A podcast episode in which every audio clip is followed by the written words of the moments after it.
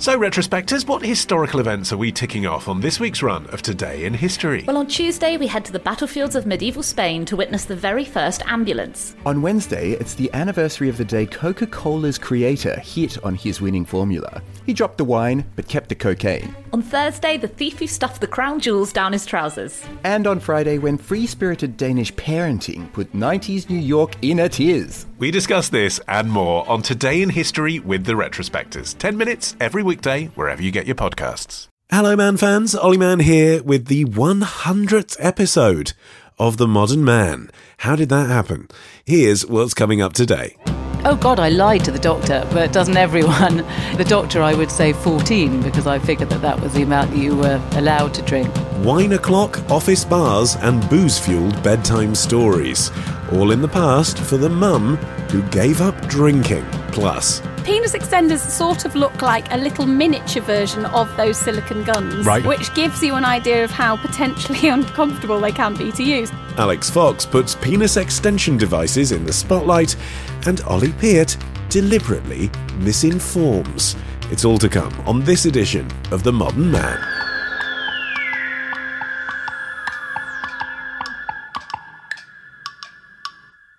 But first things first, Happy New Year! I am massively looking forward to being in your ears again on the first day of the month, every month in 2020. And we kick off the year with this lovely letter from an anonymous lady who first wrote to us last year. Uh, she says, Ollie, I am thrilled to say, after you and Alix answered my question last season about sex techniques whilst trying to conceive a baby, that my husband and I followed your advice and our little baby boy is en route and due in June. Uh, that is amazing news. Congratulations. I believe that is our first podcast baby. she also hastens to add there were no Pissmas type antics in the conception.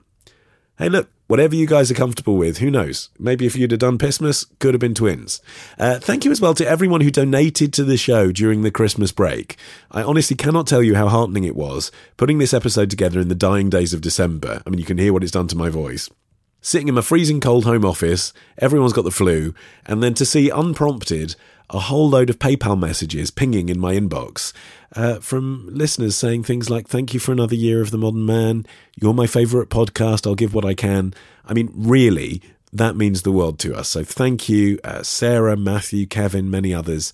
We are a completely independent show. We rely on your support. So if you can contribute financially, perhaps you got given a prepaid credit card for Christmas and you have some pennies left over, uh, do chuck them our way. Uh, we are at paypal.me slash modern man with two N's. Uh, and there is a link on our website as well. Uh, right, in this episode, you will learn about weaponization of context, you will learn what cytokinesis is, and you'll learn what not to wear in court. Let's go. Time for the first Zeitgeist of the year. Your trends tested with everyone's favourite festive firework, Ollie Peart. Happy New Year, sir. Happy new decade, Ollie. It is a new decade, isn't it? I know. What's that mean? Do we all have to start wearing different types of clothes? Because like each decade has different clothes, doesn't it? Flares in the seventies, eighties was shoulder pads. Ni- I, I'm not interrupting. I want to know. Well, okay. what was the last decade? then? Nineties was Reebok classics. Two thousands was. Uh, what was two thousands? I mean, I'm curious what the tens was in your view, since we're just out of it. broad brimmed hats.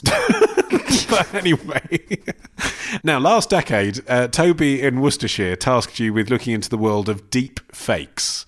Uh, have you succeeded in making one? yes, Okay, that's better than you thought you'd do, isn't it? it's much better than I thought I'd do. Um, let's start by explaining to people who don't know what a deep fake actually is. A deep fake is where you take one person's face and you put it onto another person's face in a video or image so that it looks like they're doing something or saying something else. It's artificial intelligence Applied to fake news. applied to fake news. So it's a video of someone saying something they didn't say that's been created by a computer. Absolutely. Most of us know face swap. That's a simplistic version of machine learning face swapping. The technology is the same. The algorithm will create forgeries of your face, and then the other algorithm will detect forgeries, and they work in competition with one another. So, as forgeries are detected by the algorithm detecting them, The forgery one makes them better and better and better until they become so good that it's difficult for you to tell the difference between somebody's real face and a deep fake face. But the way you're talking about this is almost as if the technology has a life of its own, you know, Terminator style, and is creating deep fakes without anyone's permission. The technology exists mm-hmm. so that dark actors working for Russia or China or I'm sure the US or whoever can create political memes that look real, right? That's the idea. Yes, in short, but the technology to put somebody else's face on another person's face has been around for ages. You know, in CGI and film, but you had to put dots on their face and use all CGI type technology. But what has happened recently over the last couple of years is that artificial intelligence has improved to the level where machine learning can do it for you. So it will interpret an image or a video and layer a face onto another face. Hmm. So what it means is is that with very limited data input, i.e. a photo of somebody, you can effectively make them say whatever you want. Now, you had one month to do this, and you're operating from your home in Dorchester with a MacBook. That's right. Yeah. H- how did it go? Well, I've got pro video editing software on my computer, so I thought I could use that, but turns out I can't. Because you don't have the processing power. and also the software doesn't have the capability to do that. But I looked online to see because there's there's plenty of people making this. There's actually some guys. Uh, there's a guy called VFX Chris Ume who creates deep fakes, and you can hire him to do it, right? So I'm thinking, well, if this guy does it, surely I can do it somehow. Kind of intrepid spirit that makes this feature work year after year. So, after a sizable amount of digging, I found it, it, it. This when I tell you the URL, it's definitely going to sound like I didn't do a sizable amount of digging, but trust me, I did. It's called deepfakesweb.com, mm-hmm. right? Mm-hmm. And what you do on this website is you take two videos.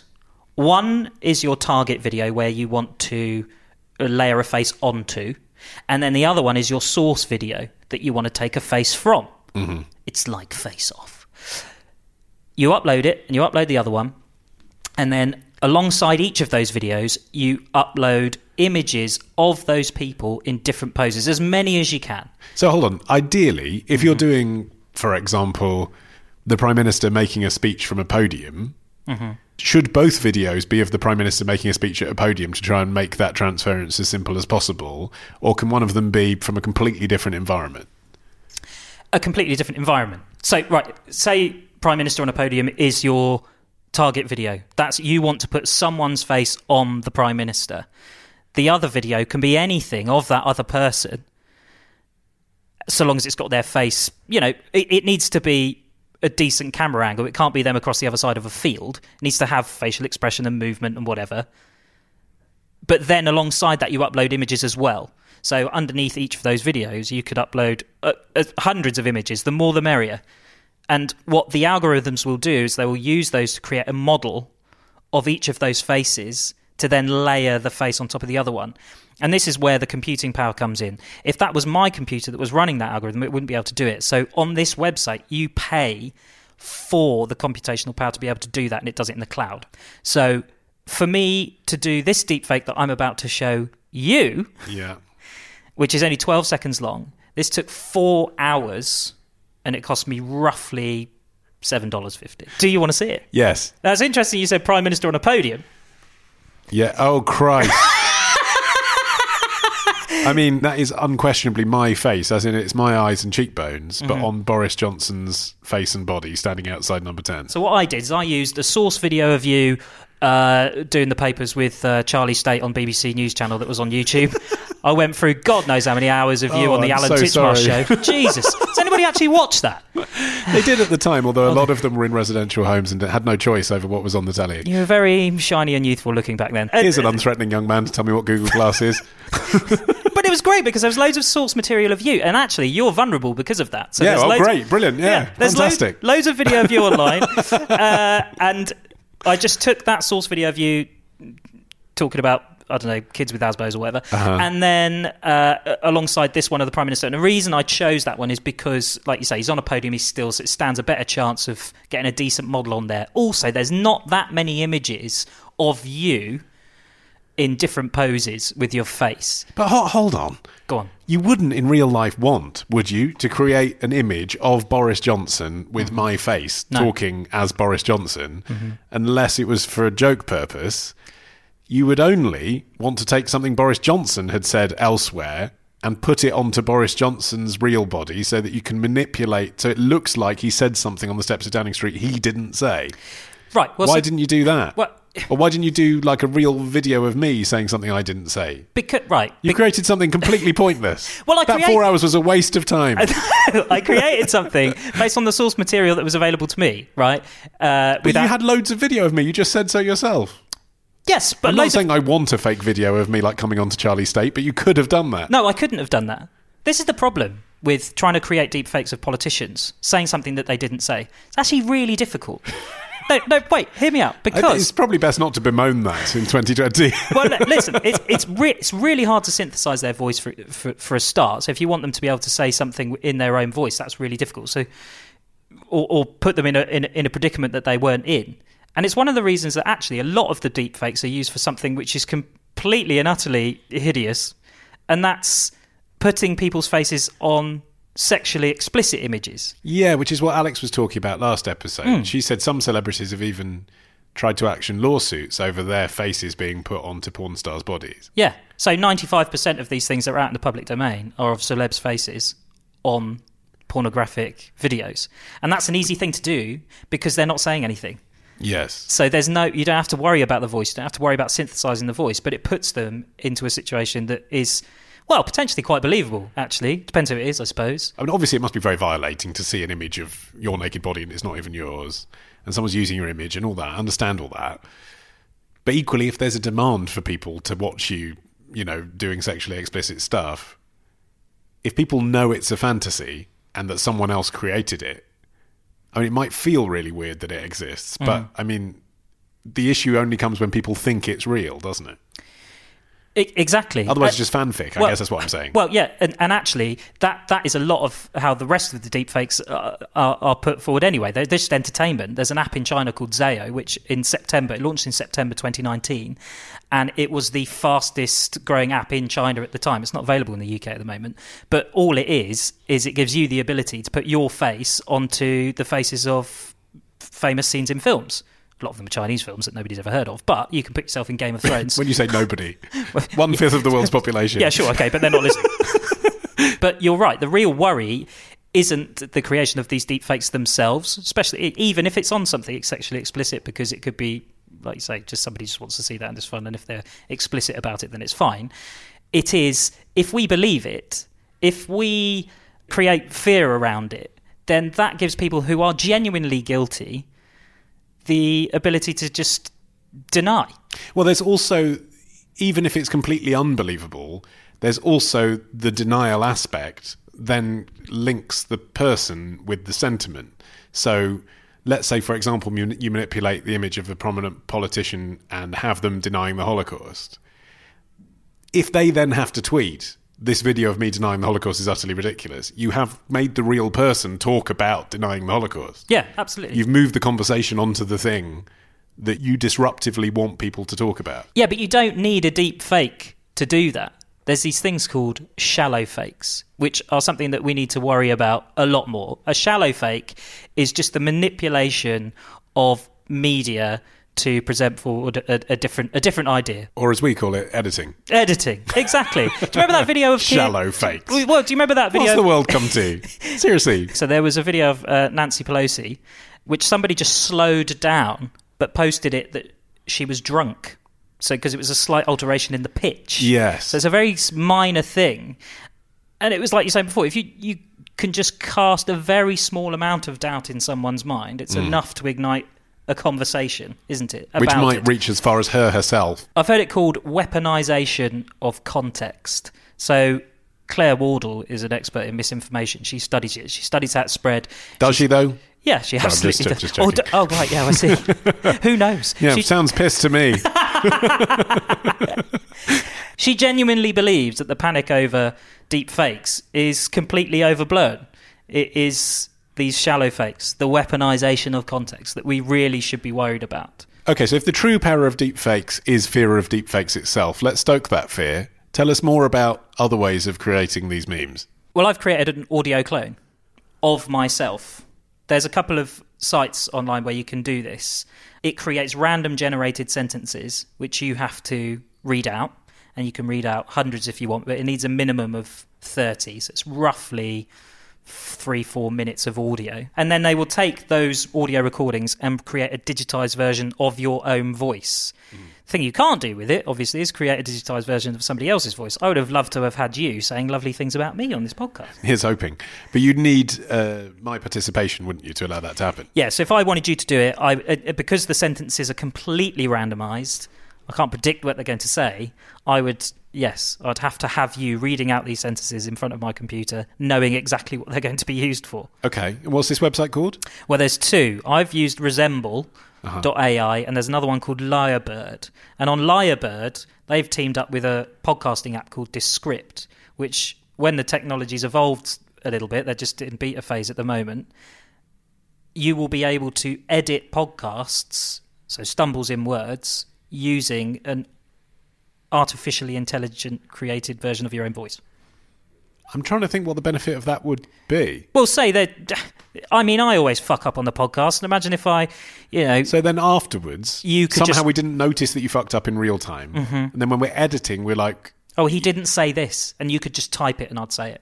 right. That's not really editing. That is creating a false version of events. Absolutely. I mean, it is yeah. tempting. Yeah, but you know, it it could be useful on occasion. Yeah, absolutely. Well, I've created one of me, so do you want to hear Yeah, it? yeah, yeah, totally. Okay, here we go. Does it sound like me then? That doesn't sound like you at all. Does it sound like me then? Does this does this sound like me then? Does it sound like me then? No, that sounds that sounds like a, a drunk Finnish version of you. And Nancy Pelosi. In a- yeah, in a it- cave. It does sound slightly drunk, doesn't it? That was that was done on thirty recordings, thirty short sentences. That's not good enough. That would not convince me. No, and it's- even if it was inserted into this conversation, that sounds preposterous. Yeah, and it's also it's not cheap to do either, right? So I How much of our money did you spend on this? well, none, but I wanted to, to do more. I wanted to evolve the voice and I wanted it to say more things.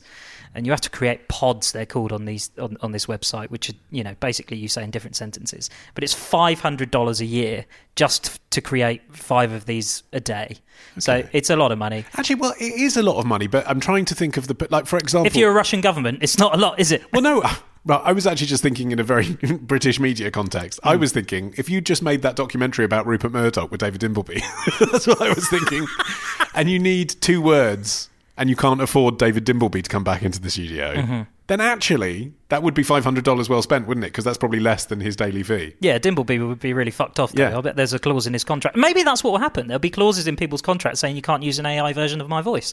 Who Hmm. knows? The thing is, this technology, as you can hear, is not quite up to scratch yet. Yes. But it's going to get better. It's going to get. It's not going to get worse. Well, the the way that the, this is what's slightly worrying about it, and I don't want to be all conspiratorial about it, but we have all of these devices in our homes that listen to us, and they Yeah. do use our voices to help in audio recognition, speech recognition. Yes. There's nothing stopping a company like Google teaming up with a company like this to be able to create synthesized versions of your own voice.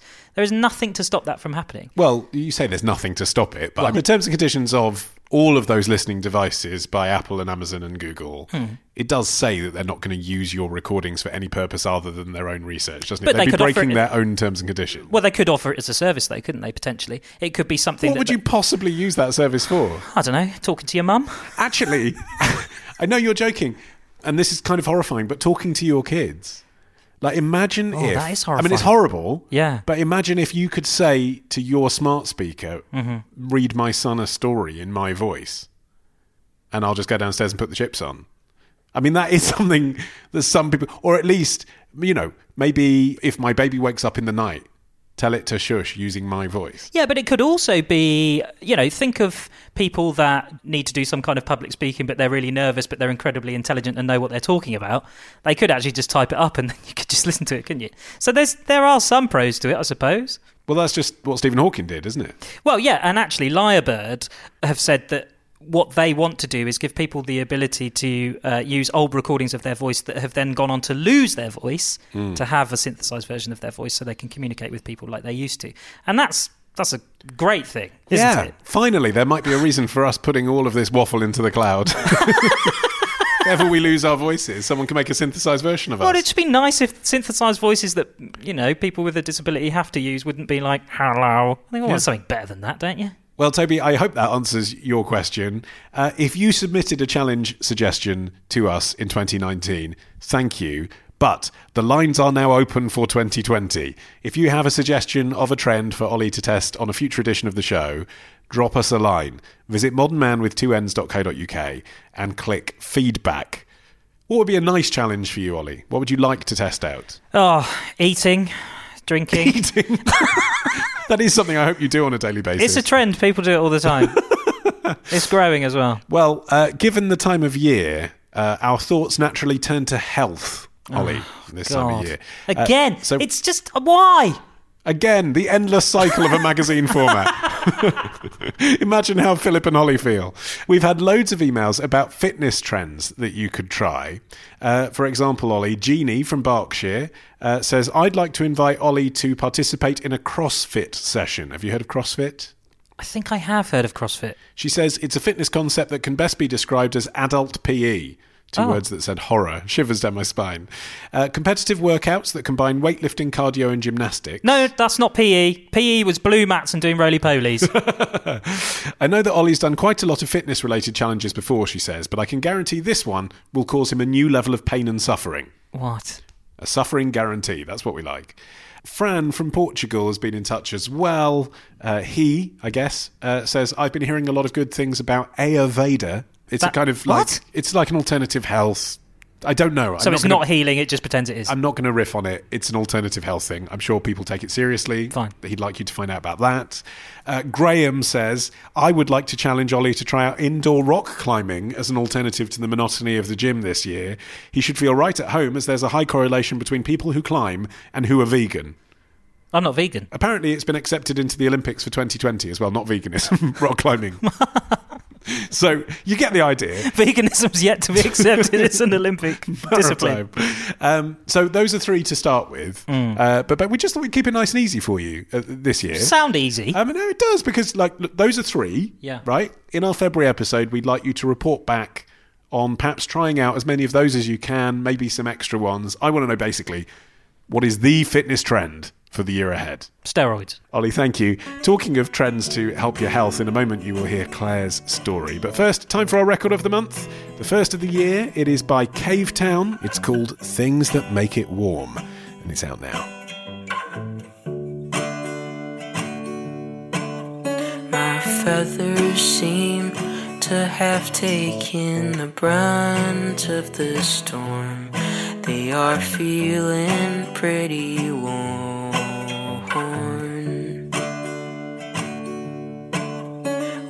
Finally found shelter tucked away inside a wall. Though for now it's pretty small.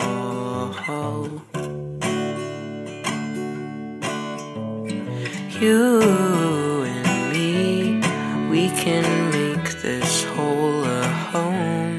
We can fill it up with grass and all the things that make. Hi, I'm Hamish. I'm the co founder and CEO of Thriva.co. Thriva sponsored this episode of The Modern Man. Thriva is a finger prick uh, blood test that you can do from home uh, that helps you understand uh, what you can't see is going on inside your body. At the turn of this new year, man fans, why not give your health an MOT? We've caught hundreds of people who've got reversible early stage diabetes. We have hundreds of people who have uh, high cholesterol that they're now uh, tackling to try and reduce their cardiovascular risk. We've got people who had um, floor level vitamin and mineral uh, imbalances that have been feeling the consequences in fatigue or poor sleep that have turned those into positives because they've taken an action to, to remedy those problems. Get 50% off your first Thriva kit thanks to us. Just visit thriva.co and use the code MAN50. You know, we get people writing in just to say, thank you for reminding me why it is that I'm sticking to this particular diet, or you open my eyes to how much control I can have over my health, which for us is fantastic. That's thriva.co and use the code MANN50 for half off your first home blood test. Now, Would you like this year to cut down on the amount you drink? One in five adults in the UK now claims to be teetotal. Among 16 to 24 year olds, it's closer to one in four. But what about for those of us who are parents? Is there something particular about the role of booze in bringing up kids that maybe makes it harder to quit? Clare Pooley is a mum of three and a teetotaler, but she certainly didn't used to be. I would pick the children up from school. I've got three kids. Back then, they were between the ages of 11 and 6, so 11, 8, and 6. I would make their supper, supervise their homework, all that sort of thing. And by the time I'd done a lot of that, I'd be feeling a bit stressed out and exhausted by the whole day. And um, as a result, while I was cooking supper, I would usually crack open a bottle of wine. And, you know, I used to think back to those days of Keith Floyd, the, the TV chef. Do you remember how he used to sort of pour glasses of wine constantly while he was uh, while he was he was cooking? A bon vivant. they called him. Exactly, and I would channel my inner Keith Floyd and uh, and have a few glasses of wine, or at least one or two, while I was while I was cooking supper. Um, So, and what then, kind of time is this? so that that was probably. I mean, I used to try and wait until six p.m., which I thought was a reasonable time to open a bottle of wine, and then my husband would come home from work at about eight thirty, and uh, and I would often produce a full bottle of wine from the cupboard and open it for us to share, sort of rather pretending that that was the uh, the first first glass of wine that I'd had. Rather pretending or actually pretending? Uh, well, you know, I wouldn't outright lie. I would just imply that it was it was the, um, you know, it was it was the first bottle of wine I'd opened. and d- Um, describe to me that feeling of opening that bottle of wine at six o'clock whilst the kids are doing their homework and you're preparing dinner. Because it's not just about opening it at that point, is it? It's about anticipating it. Yeah, and you know what? I mean, the I think part of the reason I started to realize that I had a problem is because I would watch the clock, you know, and I would look at the clock and think, "Oh my god, is it still only 5:30?" I got more and more dependent on you know having that first glass of wine and and when I did it was a sort of huge relief and I felt my shoulders relax I hmm. felt much less tense and you know it, for me it was like the way of morphing from uh, daytime to, to evening. It was sort of, you know, it was me time, you know, and I, I you know, I, I felt like a L'Oreal ad. It was all about sort of, you know, because I'm worth it and, you know, I deserve it. And, and I thought everybody else was exactly the same because I look at my social media and everybody would be joking about wine o'clock. Let's talk about that because um, I, I do exactly what you've just described. Maybe I don't have two glasses, but I possibly have one before the kids are in bed. And it is for me a way of delineating daytime to nighttime, just like you said. But it's also a way of sort of separating my daddy status from my evening grown up, I'm going to watch stuff on Netflix status. Yeah. And it's just, it's that natural transition that it, it helps me feel like I'm shedding one set of clothes and becoming something else. But for mums, more than dads, it's actually kind of fetishized. This whole sort of mummy time, Yeah.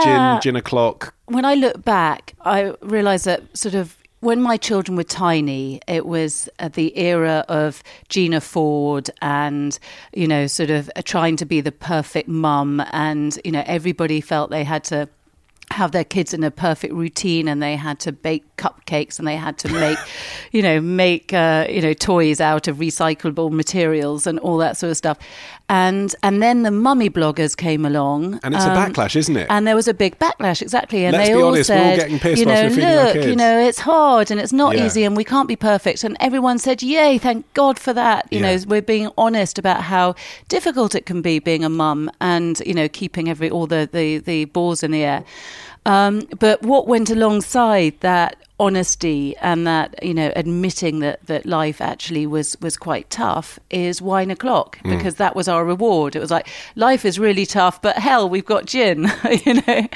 And i understand that. And for god you know i'm the last person in the world to judge anybody who who feels like that because that was me for years and years and years you know? And the problem was that you know it got me in a it ended up getting me in a fair bit of trouble but What trouble did it get you in? um, well, you know what? I mean, if you think about somebody who is addicted to alcohol, you have this image in your mind of, you know, somebody who uh, is whose life is is completely out of control and who does really dreadful things and you know gets caught drunk driving and you know uh, falls uh, falls down in into gutters and and what have you. And you know, I thought I was fine because my life wasn't like that. You know, I was like just like every other mum that you would see at the school gate.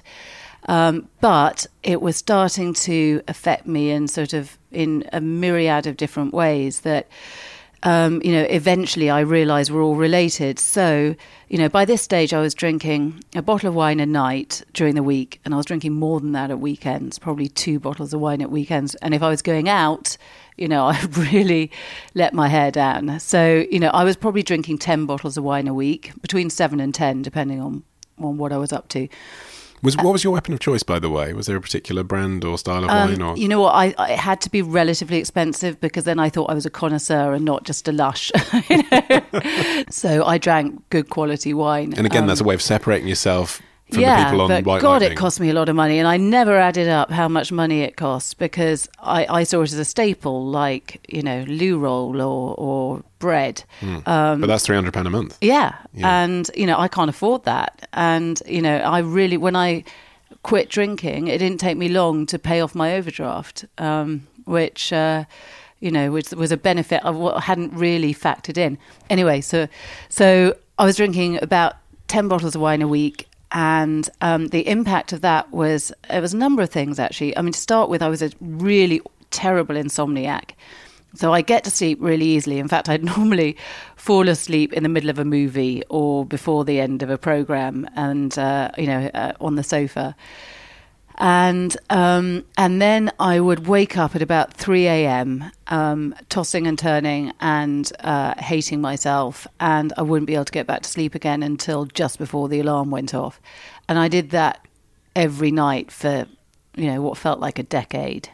Were you hungover when you woke up? No, well, you know what? Now I look back and I think I probably had a low level hangover for sort of quite a number of years. But I was so used to feeling sort of below par in the morning that, you know, unless I'd been on a real bender, I really didn't notice it. So, yeah, I mean, I didn't like mornings and I'd wake up feeling a bit there uh, and I, I wouldn't feel sort of on good form really till about 11 a.m. So I was a terrible insomniac. I was anxious a lot of the time and I thought that alcohol was helping. I thought, you know, if you're stressed and anxious, then having a glass of wine helps relieve that. And actually what I started realizing is it was the alcohol that was causing the anxiety in the first place. What anxiety were you feeling? Um, just that general sort of tense feeling of of sort of you know I weirdly you know I used to when I was younger I was a real high achiever so I had a really big job in advertising for um, you know years. I was you know I did things like you know when I was 19 I went traveling around the world on my own. And you know I nothing really scared me. And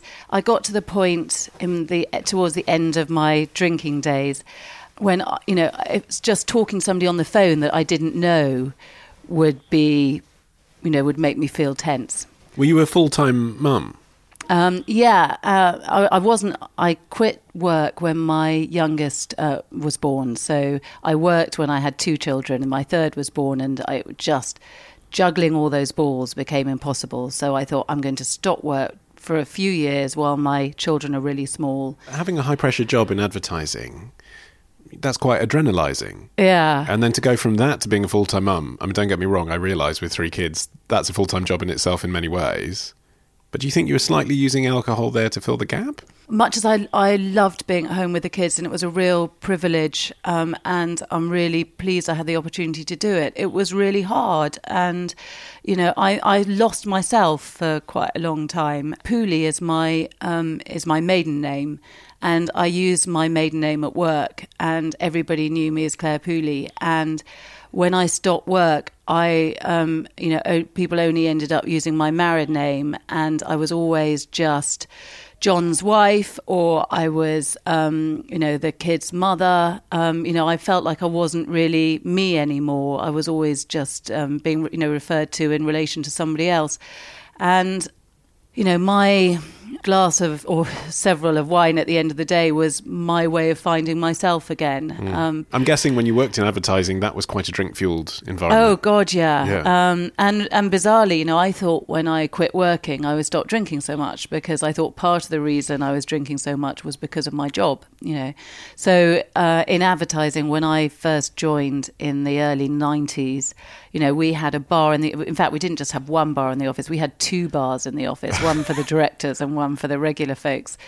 And uh, you know I had a massive expense budget, and part of my job was um, taking clients out and um, you know and and entertaining, and you know drink was absolutely part of the culture. And of course, I mean back in those days, it was all Bridget Jones's Diary, and it was the the you know the ladies from Ab Fab and Sex and the City, and you know it felt like it almost felt like your feminist duty to to you know drink a lot. And it was the year of the ladette as Yes. well you know so it was all about keeping up with the blokes. And it's like if they can do it we can do it too. And we can do it with knobs on.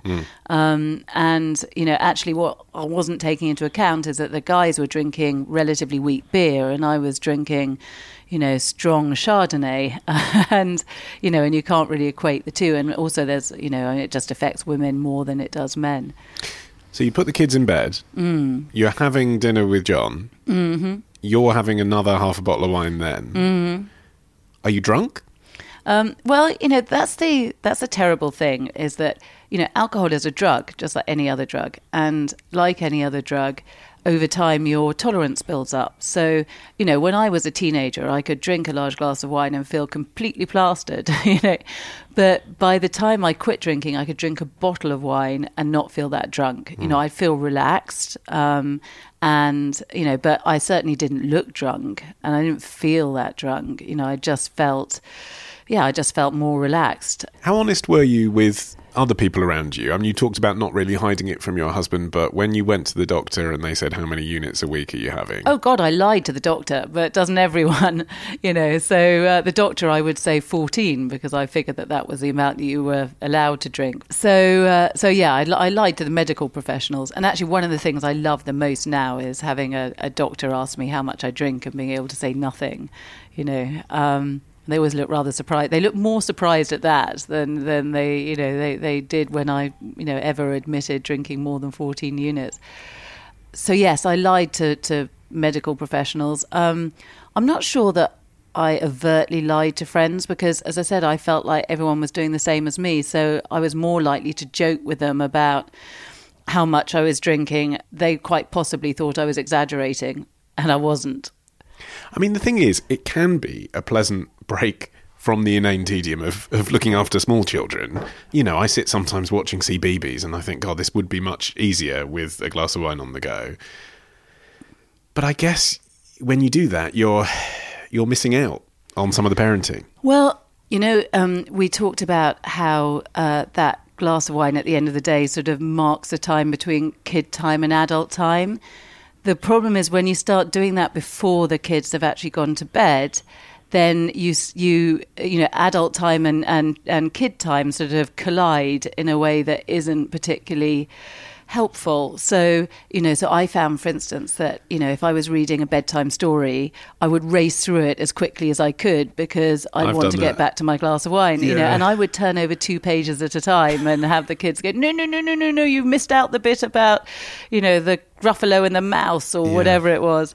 That started happening more and more in my life. So, so at weekends, for instance, if we had friends coming round, I would try and engineer the program so that the kids were doing something in one place and the adults were doing something somewhere else so that you know we could drink and let our hair down and the kids would be happy it sounds awful but i started spending more and more time running away from my own children and you know given that I'd given up work to spend more time with them. I felt awful about the fact that I was trying to engineer less time with them. You know, I remember going to um, collect my youngest from school, and she was just learning to read. And her primary school teacher said to me, you know, I, it was something really funny happened today. She said, I was listening to Maddie read, and uh, we were reading a book called A Cup of Tea. And I said, Does mummy like a cup of tea? And she said, Oh no, mummy likes a glass of wine. And the teacher went, Ha ha ha ha ha.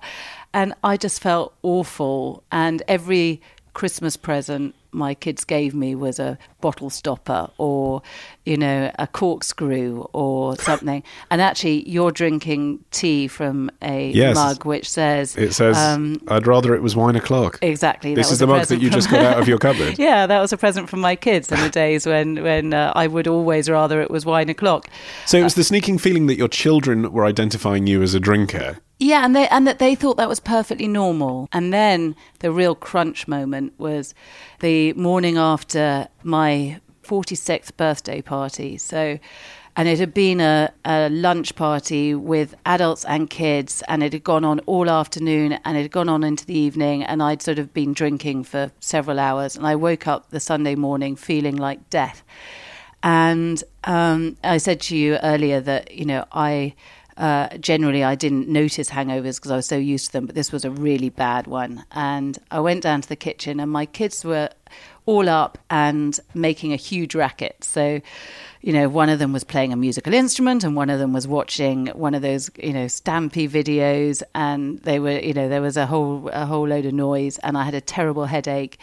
And I knew that the only thing that was going to make my headache feel better was more alcohol. And I had this hard and fast rule that I never ever, even at weekends or on holidays, drank before midday because that would make me uh, an alcoholic. And I wasn't an alcoholic in my view. And I looked at the clock and it was 11 o'clock. And I then looked in the cupboard and there was a bottle of red wine that had about an inch left in it. And I thought, God, that's fate.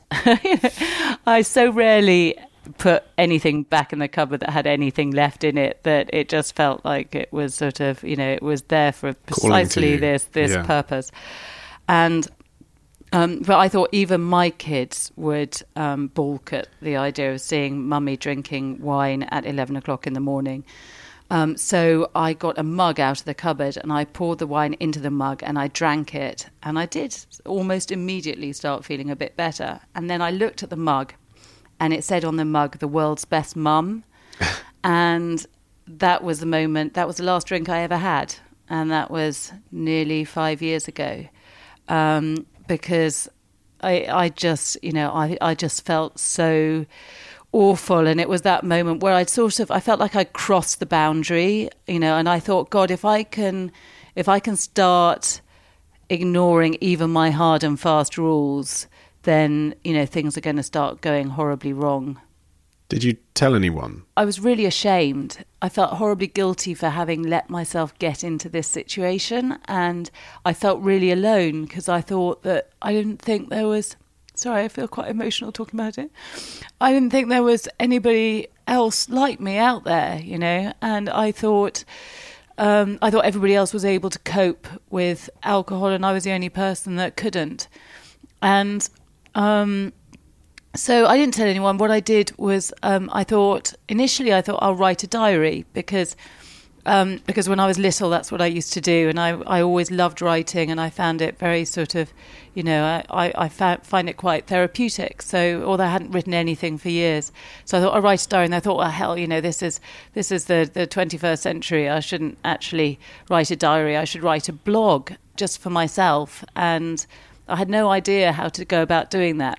And I couldn't ask my husband, funny enough, worked in IT, but I couldn't ask him because I didn't really want to admit what was going on. So I Googled how do I start a blog, and um, and I managed to set up this blog um, anonymously because I was really didn't want anyone to know it was me or what was going on. So I, I, mean, I called just find it myself. so interesting that you weren't hiding the drinking, apart from that Mm. final drink, but you were hiding the intention for sobriety. Yeah, What's the psychology there? It's it's weird, and you know what?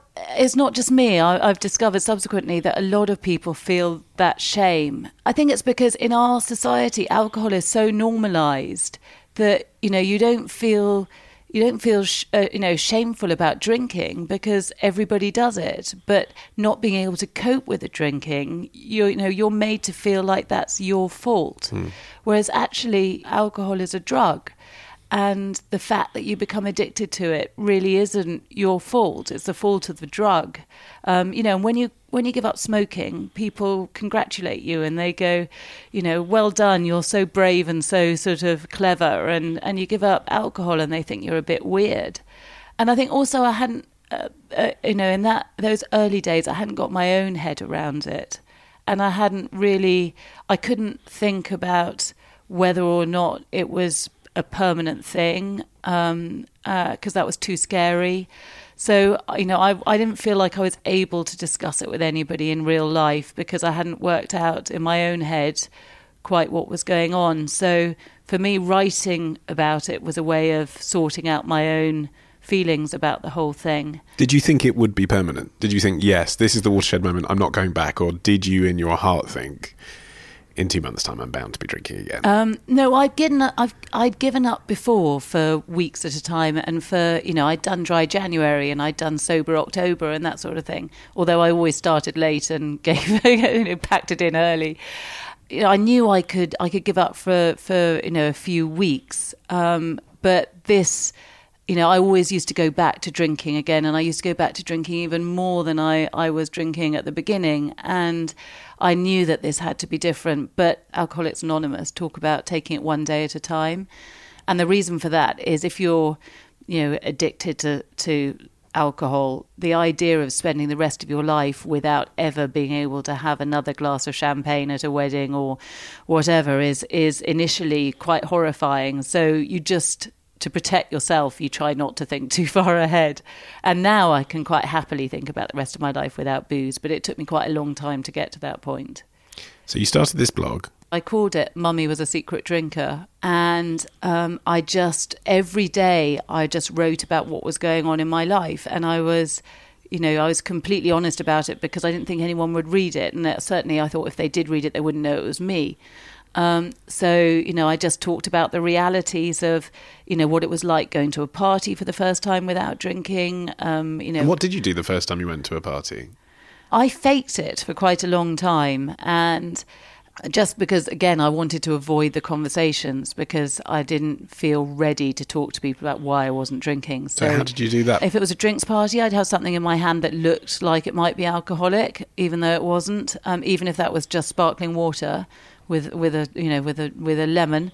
And if it, if I was going to dinner, I would let somebody pour me a glass of wine, and then I just wouldn't touch it. Hmm. And it's amazing how few people notice you're not drinking um, if you if you don't say anything because they're all sort of you know so busy drinking themselves they don't notice that you're not actually touching your glass of wine at all. So so for quite a long time I did that. When were the moments you very nearly buckled? Oh gosh, there were quite a few. Um, initially, parties were what I found the most tricky, um, and it was so easy to think, you know, just one won't hurt. But what I do is is play that forward in that you know I'd been there so many times before that I knew what would happen, and that one at a party would lead to two the next time I went to a party, and then three the next time I went to a party, and before long I'd be back at a bottle of wine a day. It, it sounds sometimes when I tell people my story, they sort of you know it sounds like when I gave up, it was the first time I tried, but I hadn't. You know, I've been trying to moderate the amount of, of alcohol I was drinking for years. So by the time I quit, I knew in my heart of hearts that I was never going to be good at moderating. And, you know, I was never going to be the sort of person that could just have one glass of wine once in a blue moon and, um, you know, and not, not end up back where I'd started. And people did find your blog. And pe- yeah. and people did identify with you. You weren't alone.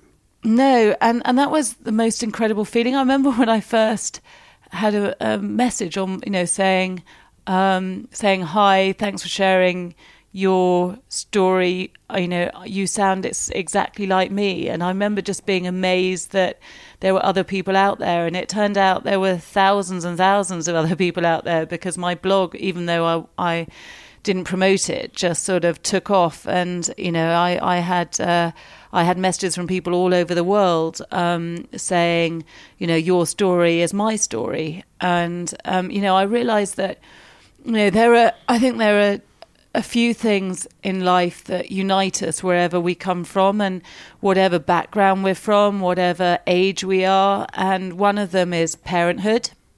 You know, you find that, you know, if you have a small baby, you can go anywhere in the world and talk to any other mother or father with a child the same age as you and have absolutely loads in common.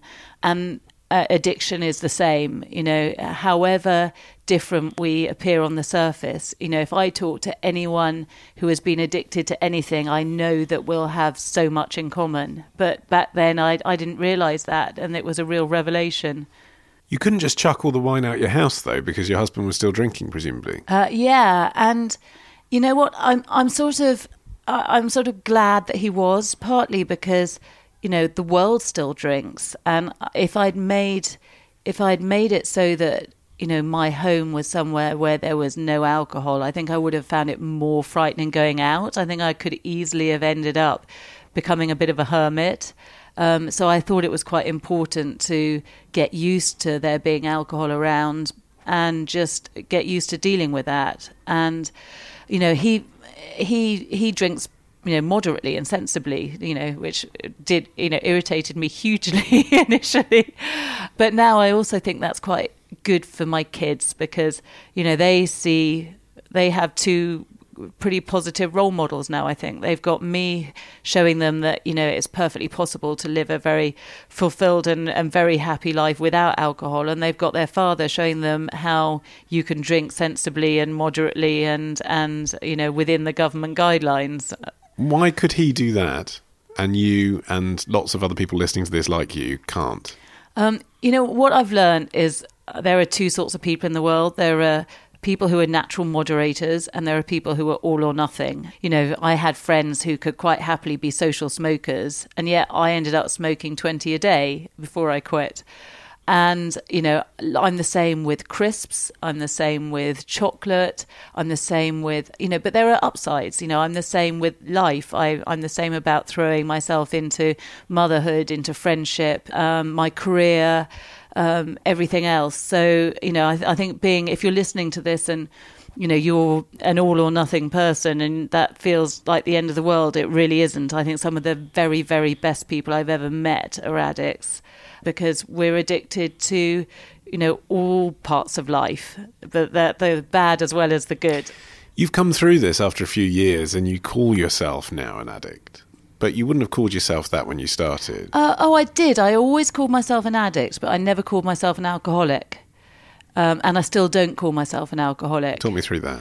Um, well, I just I think part of the reason it took me so long to quit drinking is because the all the imagery around and emotions around alcohol addiction are so horribly negative. So uh, you know, and Alcoholics Anonymous have done a phenomenal job over the years helping millions of people. But I felt that the language of you know having to say stand up for the rest of your life in a you know church hall and say I am an alcoholic and go back over your history and talk about being in recovery and having a disease.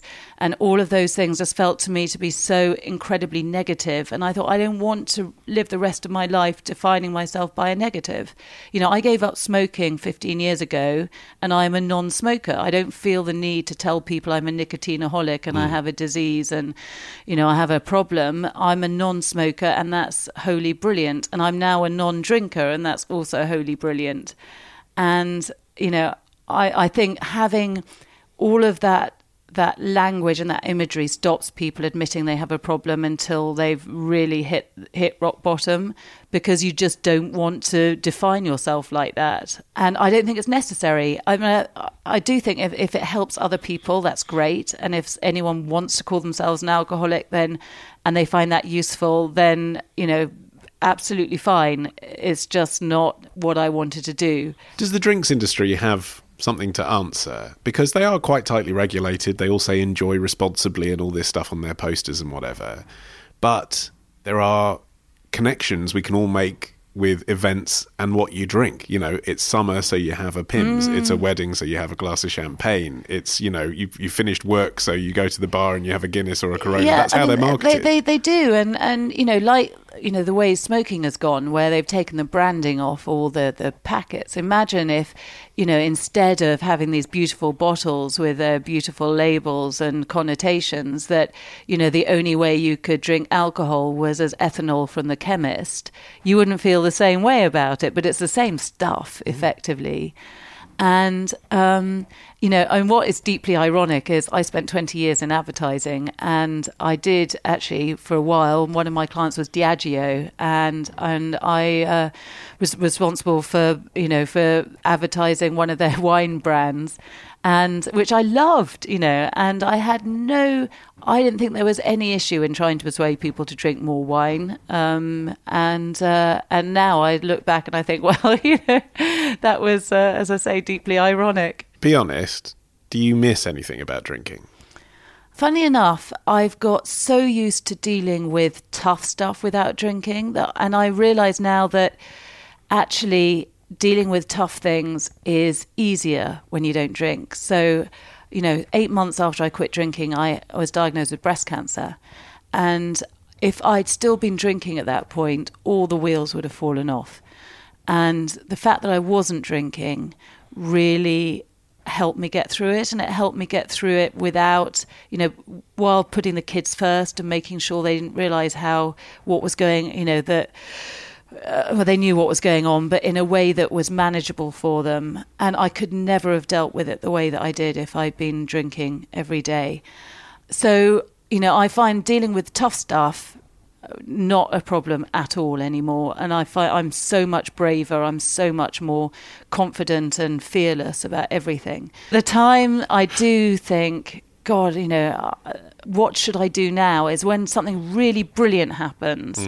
You know, for instance, um, I wrote my first novel after I quit drinking, and when I got my publishing deal, it was, you know, it, it was my biggest ambition come true, and you know, just having a piece of cake doesn't feel like it really cuts it, you know, and those are the moments when I think, God, this is the point at which I feel like there isn't anything that quite replaces that, you know, sod it, let's drink a bottle of champagne and really let our hair down. Um, and what I've discovered is that you just need to think more carefully about how you celebrate. So, in that instance, what I ended up doing was booking a lovely massage, and you know, and I went out for a nice meal with the, with my husband and the kids, and you know, it's but you need to put more thought into it, and it takes more time. It's not as quick and easy as popping the cork out of a bottle. Clare Pooley. She's written an excellent book about her experiences as well. It is called The Sober Diaries. I've put a link to it on our website. Uh, and if you want to give up drinking, Clare has supplied me with a list of links she recommends. I've put them on our website too in the blog post for this episode. Just head to modernman.co.uk. Coming next, Alix Fox on penis pumps. That's after this.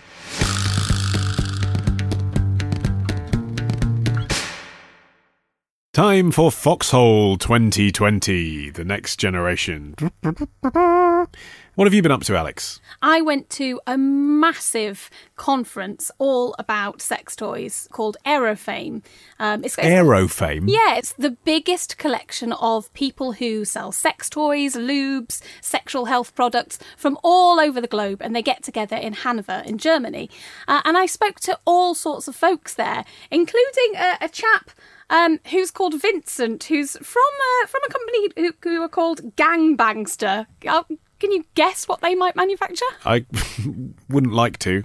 Well, I've brought along a a little brochure. Oh, a, a you, sales Ollie. brochure. Yeah, yeah. Thank you. Okay. Wow. Big black cocks. Really big black cocks. Some of them are actually three huge black cocks joined together. They have a new One of them's in the shape of a boot. so it's got like a Dr. Martin on one end. I think that's from their army themed collection. So Right. it's a military boot which also has a massive dong on the end. They make the biggest dildos and butt plugs on the globe. Um, they have a range called anal conda, which are essentially very long bum snakes with um, with sword handles on the end.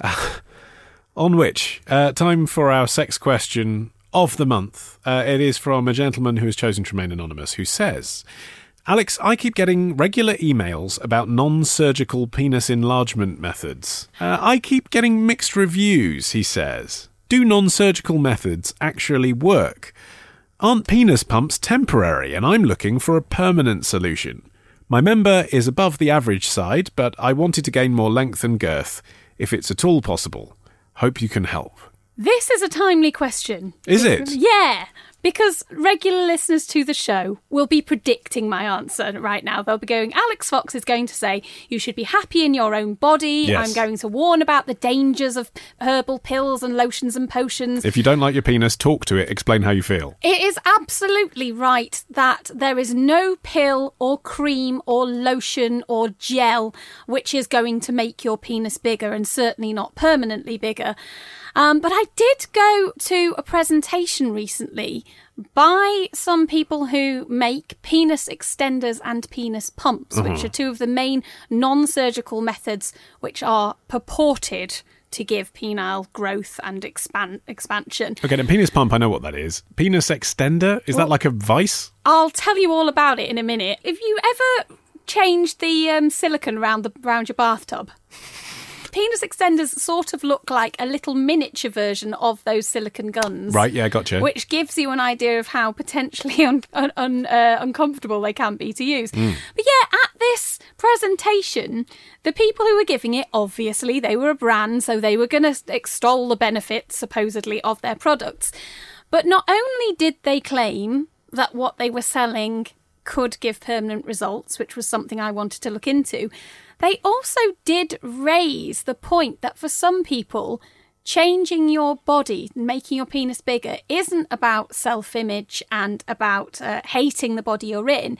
It's a fetishistic thing. And they just want to see how engorged they can get temporarily because the sight and feeling of, uh, of, a, of a cartoonish, almost caricature cock uh, gets them off.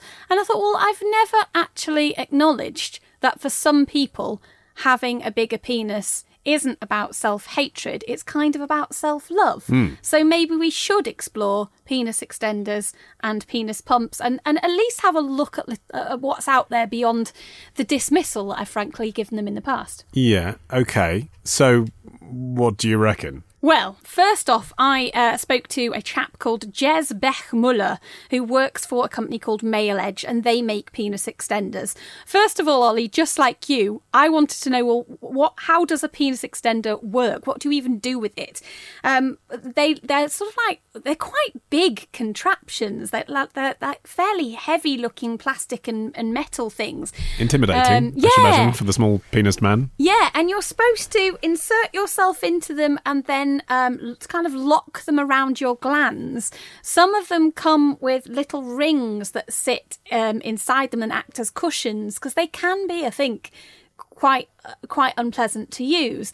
Male Edge say that some people like the feeling of all this paraphernalia hanging off their penis, um, but the way that they are designed to work in inverted commas is that they exert traction. So they stretch. And folks like male edge say that by repeated long episodes of exerting this tension on your todger that you will induce a process called uh, cytokinesis which is where um, you essentially stretch your knob. You produce more cells. And they reckon that if you do that for long enough Yeah, but how long? Well this is the Not thing how long does your cock get? How long do you need to put in the work? Because uh, this reminds me of when you were talking about people who want to regenerate their foreskin after circumcision. It's like I get why for some people that's a thing, but not to the point where you can be sitting for two hours a day with a thing on your knob. So what what are we talking here? We're talking a long time Yeah. and longer than two hours.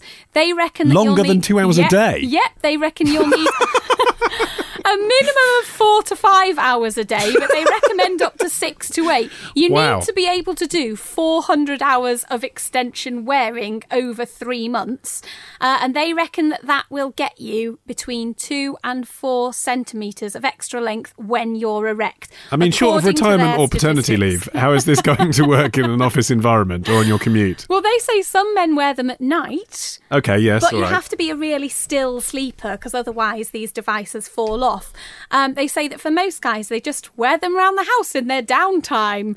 Find me a man with six to eight hours of downtime, and yeah, maybe he does want to extend his penis just because he doesn't have anything else going on in his life. And does it fit under like a pair Um, of pajamas, or would you have to be naked? Uh, they say that you have to wear kind of um, Loose fitting loose trousers. fitting trousers.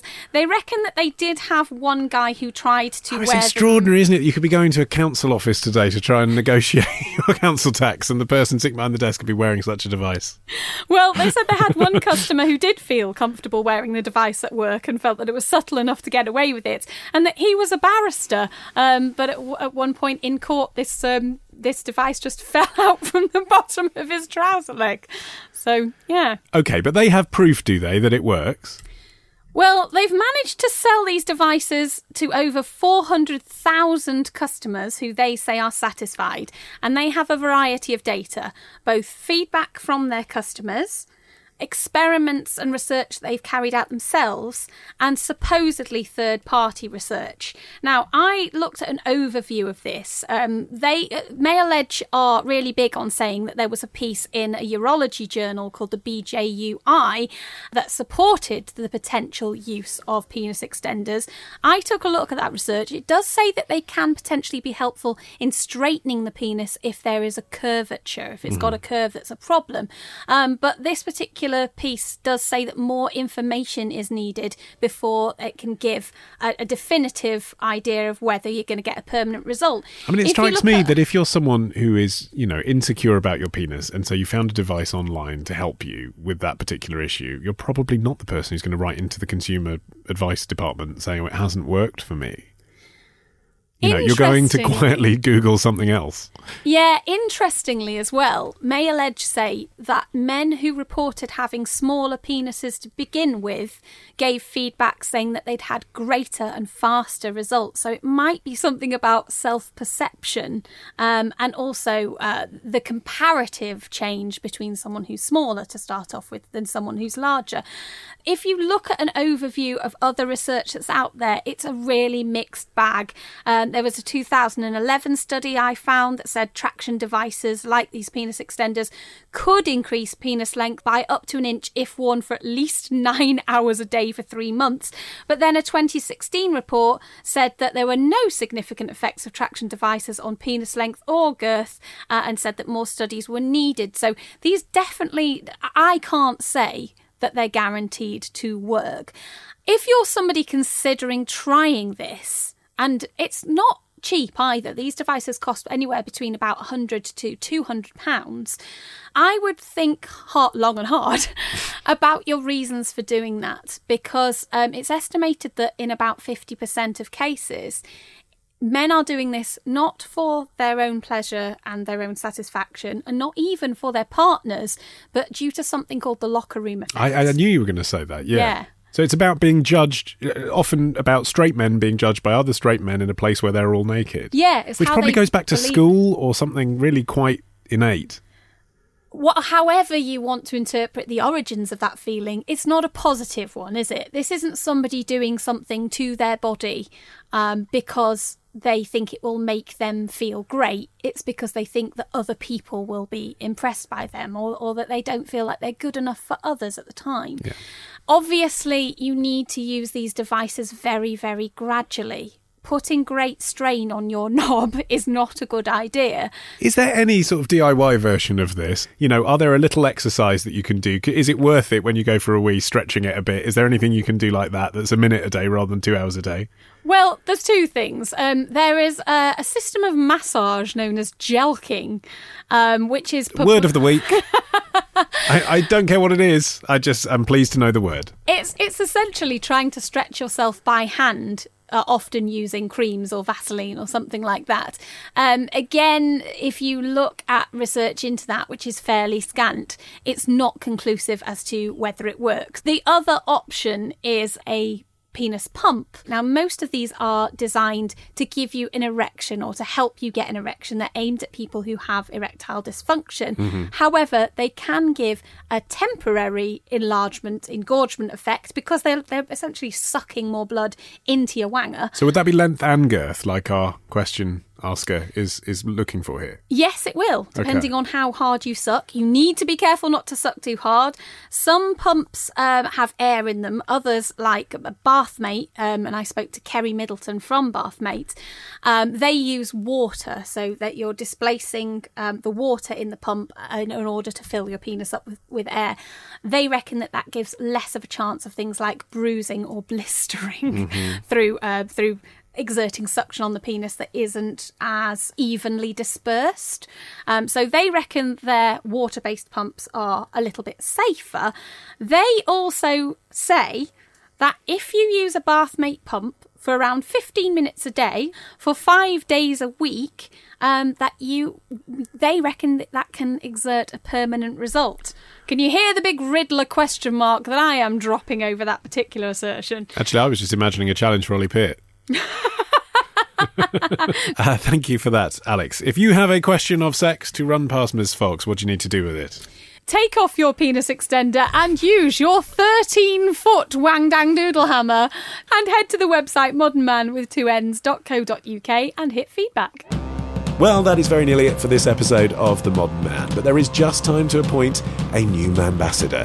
It is Nick from Ivinghoe, whose girlfriend Jess writes Olly, we absolutely love your podcast. It's given us hours of entertainment on boring car journeys, inspired interesting conversations, and kept us laughing, sometimes crying, over the years. I'd love you to consider Nick from ambassador of his home village of Ivinghoe, Buckinghamshire, as he'll soon be turning 30. And what better way to mark the occasion than with such an honourable title? Jess, I agree. Short of a peerage, I can think of no better honour. Nick, I now pronounce you Ambassador for Ivinghoe. Congratulations, you're on the map. Until next time, our theme music is by Django Django. I've been Olly Mann, the producer, Matt Hill. And we'll see you on the 1st of February. When you leave to go fly across the sea, I'll be waiting here with Junior and the flowers that we've